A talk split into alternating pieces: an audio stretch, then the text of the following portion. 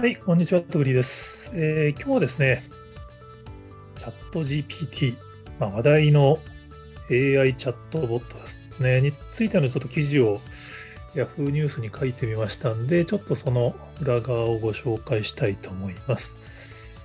これね、まあ、チャット GPT とかオープン AI とかちょっとアルファベットだらけでなんかよくわからんみたいな人もまだ少なくはないと思うんですけど、IT 業界はもう去年の末から今年にかけてもこのチャット GPT オープン AI ネタ一色ですね。もうみんなこれをどう使えばいいのかとか、これがどうなるのかって議論してるんですけど、まあ、ちょっとメディアの記事を見ると、なんとなくこう、ちょっとそれだけじゃないんじゃないかなって思うところがあったんで、ちょっと記事を書いてみました。まあ、チャット GPT を簡単に説明すると、まあ、あの、文章で返事を返してくれる AI で、まあ、とにかくね、もう本当あの、リリースから1ヶ月の勢いがすごかったんですよね。もう、最初の5日間で100万人ユーザー集めちゃうっていう。で100万ユーザーっていうと、まあもう、なんか、桁がよくわかんないと思うんですけど、ツイッターですら100万ユーザー集めるの2年、Facebook は10ヶ月、まあ、インスタグラムがすげえ早かったって言われたんですけど、それでも2.5ヶ月かかってるんですよね。100万ユーザー集めるのに。でもチャット GPT は5日でそれを集めちゃったっていうことで、あ 当然この SNS がこれだけ普及してるから話題のものが広がり早いっていうのはあるんですけど、まあ、すごいですよね。今まで2.5ヶ月ですごいって言われてたのが5日ですからね。で、まあ、IT 業界では去年の間でも結構話題になったんですけど、今年、まあ、マイクロソフトが、まあ、1兆円を超える出資をオープン AI にするって、もう過去に2回出資してて、今回追加出資も結局1兆円まとめてじゃなくて、なんか数年にかけて出資し続けるみたいな話らしいですけど、マイクロソフトがオープン AI に大金を出資して、自社の検索サービスである Bing っていう、知ってます？あるんですよ、マイクロソフトも。検索サービス。ちょっと失礼な言い方になりますけど、Google にずっと勝てないやつね。そこにオープン AI をの開発するチャット GPT を組み合わせていよいよ Google を倒すんだっていうのが結構メディアの文脈としては注目されていて、まあ、Google キラーみたいな言われ方をしてるんですけど、まあ、なんかこうチャット GPT って Google キラーなんでしょって広がっちゃうと、なんかその検索サービスのバトルなのねって言って自分に関係ないと思う人が多いんじゃない、多くなっちゃうのか、良くないなと思ってこの記事を書きました。まあ、記事ではあの3つシナリオがありますっていうのでご紹介したんですけど、まあ、1つ目が検索エンジン市場でチャット GPT が Google を脅かすっていう。まあ、これはまなくはないと思うんですよね。ただ、まあこれ短期的にはチャット GPT って別にその正解を探すためのサービスじゃないんで、検索と単純比較するのは良くないですね。まあ、あの、平気で嘘をつくサービスだっていうのは結構業界では話題になってますけど、まあ、いろんなこと、まだまだ AI も知らないことたくさんあるんで、まあ、間違ったこと結構回答してくるんですけど、まあ、面白いのが、やっぱ AI なんで、まあ普通人間だったら知らないこと聞かれたら不安そうにちょっと分かりませんとか、自信ないですけどとかなるんですけど、チャット GPT はね、AI なんでね、もう自信満々に嘘を返事してくるんですよね。結構ね、あのチャット GPT 初めて使った人はなんかもう平気でこいつ嘘つくなみたいな感じで言ってますけど、だから、まあ、いきなり検索、Google の置き換えになるかっていうと、まあ危なすぎるよね。ただ、あの、ソースを表示する別の AI サービスも出てきてるんで、長い目で見ると検索サービスが今やっぱりこうね、複数語検索とか間にスペース入れてとか、プラスマイナスでとかってちょっとこう、フロートじゃないとやれない仕組みになってるのが自然文でも検索できるようになる未来っていうのはまあ間違いなく来ると思うんですけど、まあ、これは本当ね、あの、チャット GPT の一面でしかないと思うんですよね。で、一方で二つ目のシナリオとして、同じ Google キラー文脈で残念ながら今始まってしまってるのが、チャット GPT って記事を実は生成する能力がある程度あって、それをもとにもう大量に SEO 目的で記事作らせますみたいなサービスも生まれてるんですよね。だからこうすると、ただでもなんか安い原稿料で大量にライターに記事書かせて SEO 目的でサイト作るみたいなのが今めっちゃすでにあって、Google の検索結果にそういう、まあ、トレンドブログと呼ばれる系のサービスがいっぱいあるのに、これをさらにね、人力じゃなくてもうその 自動でチャット GPT みたいなのが大量に記事作り出したらもうまあ悪夢ですよねっていうね、当然こうなると Google の検索結果も汚染されて、逆に Google キラーに、その、検索の意味がなくなるっていう意味で Google キラーになるかもしれないみたいな文脈も一応ありますって話ですね。実は今日ちょうど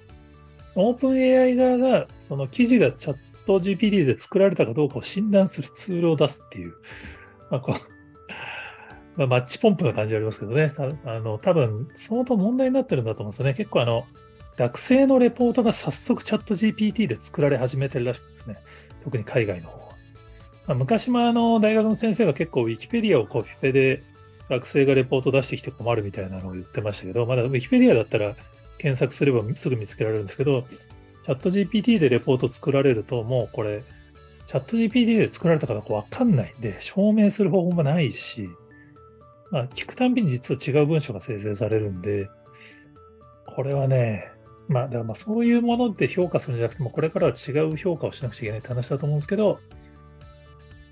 まあ、そういう文脈もあります。だからまあ Google の検索サービスの代わりになるんじゃないかって話もあれば、Google の検索結果を逆に汚染するんじゃないかって話もあって、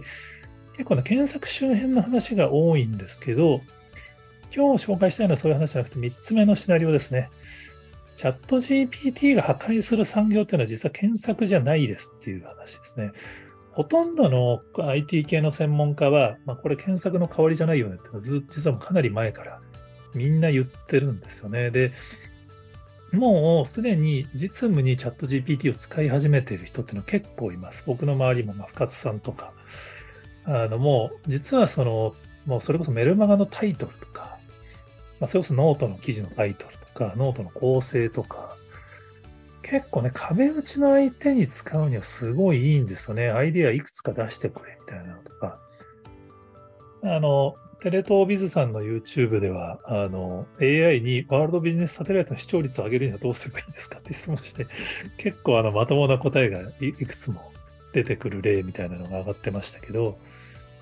やっぱり人間の発想ってどうしてもこう普段の思考回路の過程でやってしまうんだけど、それをあえてチャット GPT を壁打ちにする、相手にすることによって、ま、自分が考えてなかった話とか、あの見落としてたことなんかを言ってくれる。まあ、結構あの、スプレッドシートと合わせて、あの、アシスタント代わりに使うとか、いろんなツールが本当に出てきてますけど、多分、チャット GPT がま破壊するっていうとちょっと大げさかもしれないですけど、ある程度置き換えてくるのは多分アシスタント業務だと思うんですよね。その従来だとコンピューターには難しいよねって言われていた単純作業と創作活動の間くらいの創作業は結構 AI でやれちゃうなっていう手応えをいろんな人が持ってますね。うちのチームも早速メルマガのタイトルはこれでやってみようみたいなのが、あの、実験が始まってますけども、そういうツールも生まれ始めてますし、まあ、驚くのは、あの、これは清水さん、まあ、ちょうどあの AI の会社を立ち上げられましたけども、清水亮さんなんかチャット GPT とミンフレックスっていうその画像生成 AI を組み合わせて、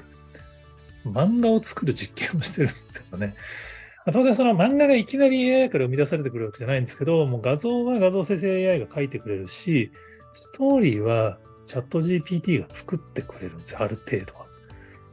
そうすると、漫画が作れちゃうっていう。まあ、その漫画を面白いと思うかどうかはまた別問題なんですけど、漫画を僕ら素人が作るのって、まあ、普通に考えたら相当ハードル高いしエネルギーかかるじゃないですか。それがカラーの漫画が、まあこれ手間かかってると思いますけど、案外短時間にチャット GPT と画像生成 AI で作れちゃうっていう。創作活動ってコンピューターには無理だよねって言われてたと思うんですけど、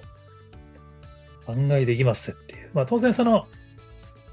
じゃあこれで漫画家とか小説家が仕事をしなかったってそういうことではなくて、多分その、